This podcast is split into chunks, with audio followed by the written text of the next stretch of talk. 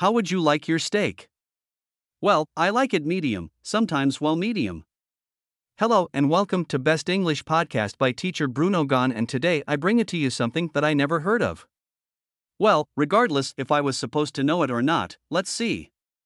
Well, I was in class with my Saturday morning group and we were speaking about restaurant and bars vocabulary and its level of formality and appropriateness.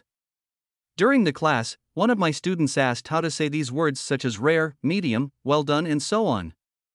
The second student, who works in a resort in Portugal, said she usually has orders of blue meat. Blue as the color, but it has two different spellings. One as the color. B L U E, and the other is B L E U. My immediate reaction was like, What, blue? Is that alien? After some laughter and faces, she started to explain to me that this blue steak is basically a piece of meat which is grilled on its surface but keeps inside basically raw.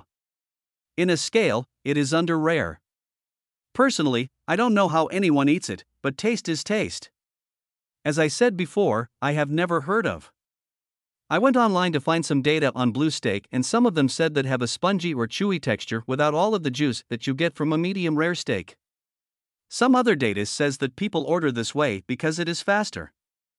Well, what do you think of it? Well, by that, I close today's episode. If you liked this episode, please rate it 5 stars, forward to friends, follow me back, and hit the bell for further notifications. If you want to get in touch with me, follow me on Instagram at bestenglish.br or on LinkedIn teacher Bruno Gon. Thank you.